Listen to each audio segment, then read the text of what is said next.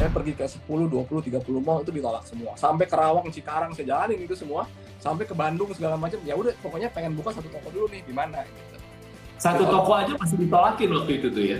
Ditolak habis coach. Itu kita mau bayar loh, bukan kita nggak mau bayar, kita mau bayar. Bukan waiting list, bukannya gua tungguin lu waiting list nggak lu nggak deh gitu kira-kira ya. Jadi kita nggak dapet respon sama sekali kalau buat itu. Tapi Oh. yang kebetulan waktu itu eh, ada satu tempat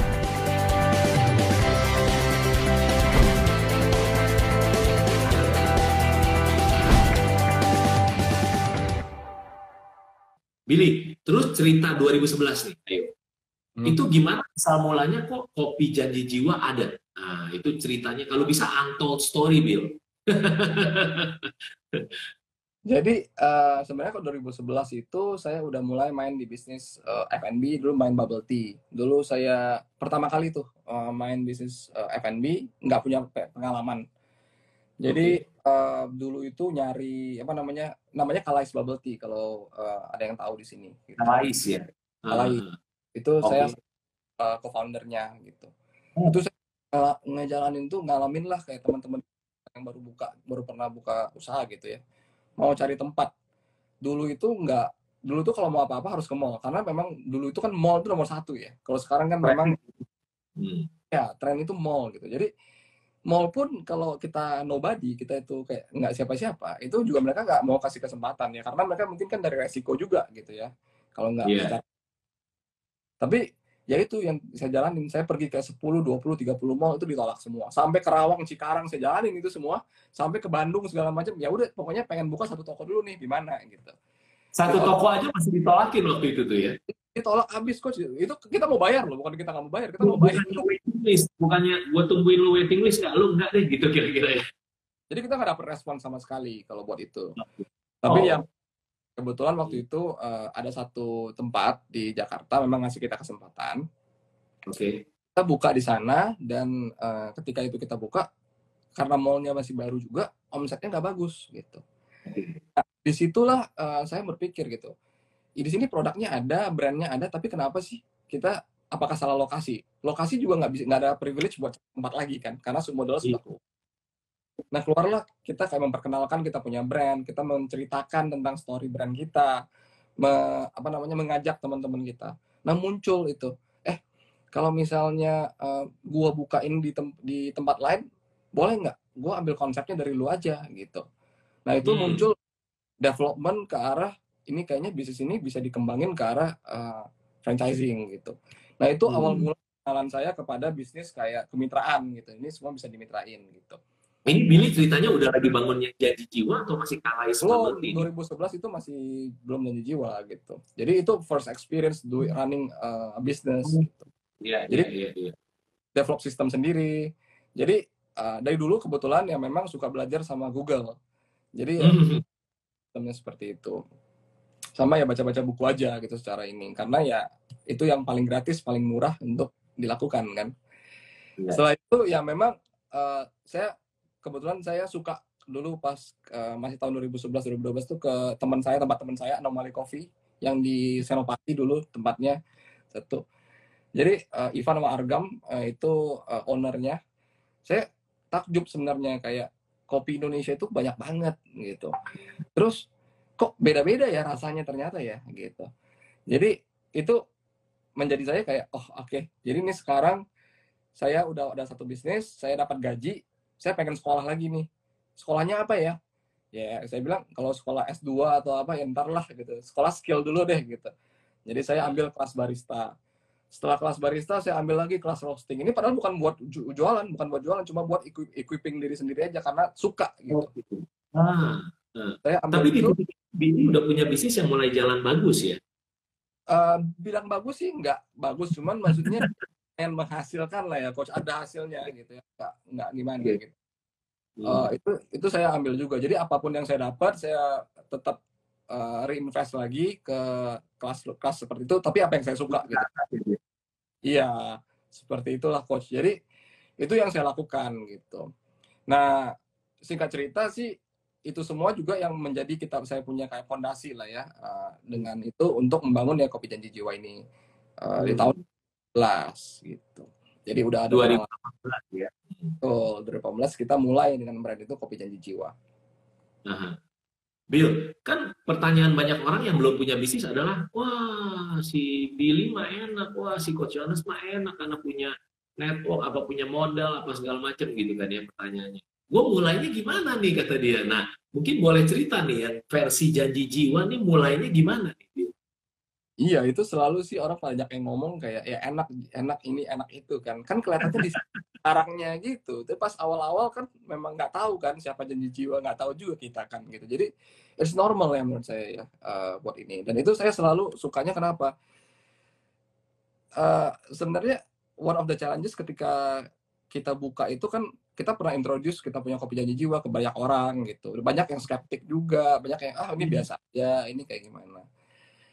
Uh, tapi one thing that we I, kita realize itu kayak ya justru karena begitu kita terchallenge gitu. Gimana cara melakukan yang impossible to be uh, bisa bisa bisa bisa jadi possible gitu. Ini nggak yeah. pernah bisa ngelakuin ini secepat ini gitu. Nggak pernah jadi kita set number in the mind, in mind gitu kita nggak punya modalnya jadi harus ngapain? Jadi kita analisa problemnya kita lihat caranya solusinya apa kita strategiin ke sana dan kita pakai. Nggak usah ribet-ribet. Saya mau capai seribu outlet saya nggak punya modalnya kita harus pakai jalur kemitraan. Kemitraan berarti kita harus bikin sistem yang kuat kita bikin sistem yang kuat. Setelah itu problemnya apa lagi kita tackle one by one di sana. Jadi ini hmm. bukan proses dalam satu hari enggak hmm. itu kita jalan ini proses terus perbaiki terus proses terus perbaiki terus tapi memang dalam waktu yang sangat sangat singkat ya jadi artinya banyak waktu yang nggak tidur lah gitu istilahnya coach gitu. Sleepless night gitu ya. Sleepless night sebenarnya. Orang melihatnya di atasnya aja nih bebek lagi tenang gitu ya di atas danau indah banget gitu ya. Dia kagak tahu kakinya kita begini luar biasa sebelumnya gitu ya. Betul coach betul. Gitu ya. Iya, ya. Bill, berarti apa satu kejadian duka yang jadi pembelajaran waktu bangun janji jiwa, Bill? Adakah gitu?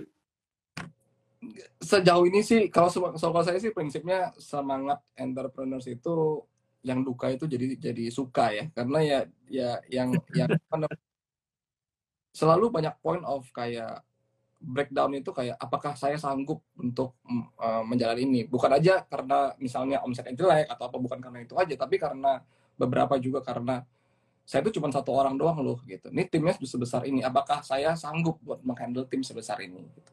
apakah hmm. saya jadi dukanya itu lebih ke arah kayak problemnya besar, orangnya besar, gimana cara kita handle ini gitu. Itu lebih ke mental sih sebenarnya. Jadi saya ngerasa jadi entrepreneur itu banyak mental stages gitu ya. Iya. Pertama yeah. to break down the barrier, how to start itu paling pertama biasanya. Betul. Ada lagi gimana cara ini kita bisa menghasilkan uang sustain setelah itu mulai hmm. lagi ini mengenai kayak manajemen capability, capability gitu. Apakah hmm. saya bagus cukup bagus untuk menjal untuk menjalankan usaha yang sebesar ini? Apakah saya sanggup sendiri atau saya perlu bantuan? Itu ada hmm. lagi. Memang hmm. banyak barrier yang saya very fun gitu. Ya, very fun itu artinya ya uh, uh, apa namanya challenging lah ya. It's fun ya, That's why it's business is fun gitu ya gitu. Itu pun ada disclaimer Bill, kalau tahu cara praktisnya. Betul. In the spirit of it kan ya, itu paling penting. Yeah. spirit, yang penting kita punya spiritnya gitu. Itu menurut yeah. saya. Hmm. Wow, oke, okay, oke. Okay. So so Billy basically begitu bangun bangun bisnis ini langsung naik atau ngalamin masa susah dulu. Itu yang saya pengen dengar bisa dibilang enam bulan pertama itu kita nggak banyak ekspansi ya. Jadi saya buka enam toko sendiri waktu itu uh, putaran uang sendiri doang waktu itu nah. itu banyak yang kenal gitu. Jadi kita juga sempat ngerasa kayak kok stuck gitu, lumayan lumayan ada waktu.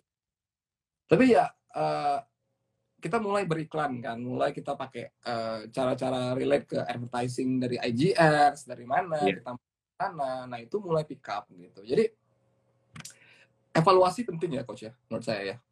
Hmm. Jadi every three months, every every month kita ada reporting, every three months kita evaluasi. Hmm. Ketika terjadi, nah itulah kita mencari cara lagi gimana caranya buat overcome ini gitu. Nah itu yang kita hmm. lakukan sebenarnya gitu. Jadi nggak langsung naik, kita tuh banyak evaluasi, tweaking kiri, tweaking kanan, ini jalan atau enggak ini berhasil atau enggak kita harus ngapain lagi selalu deh Hmm. itu non-stop ya gitu that's why it's Hmm. fun very fun Some people merasa itu problematic, tapi kalau kita lihat dari kacamata yang berbeda, itu it's fun gitu kan ya. Ya. ya. Pro- problem ya semuanya pasti ada problem ya hidup juga pasti banyak problem ya coach ya pasti kan begitu. Cuman ya kita harus tahu timing juga. Kita harus balance lah basically balance ya.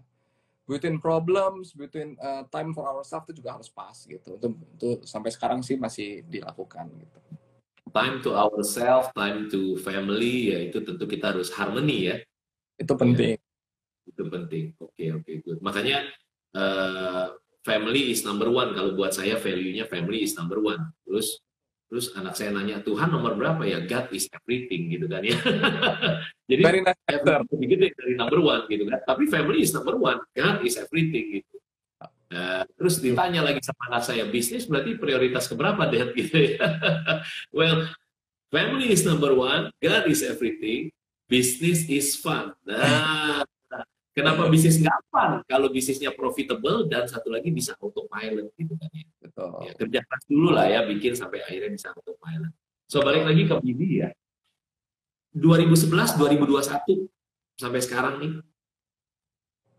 apa turning point yang bikin Billy jadinya terbang lebih tinggi?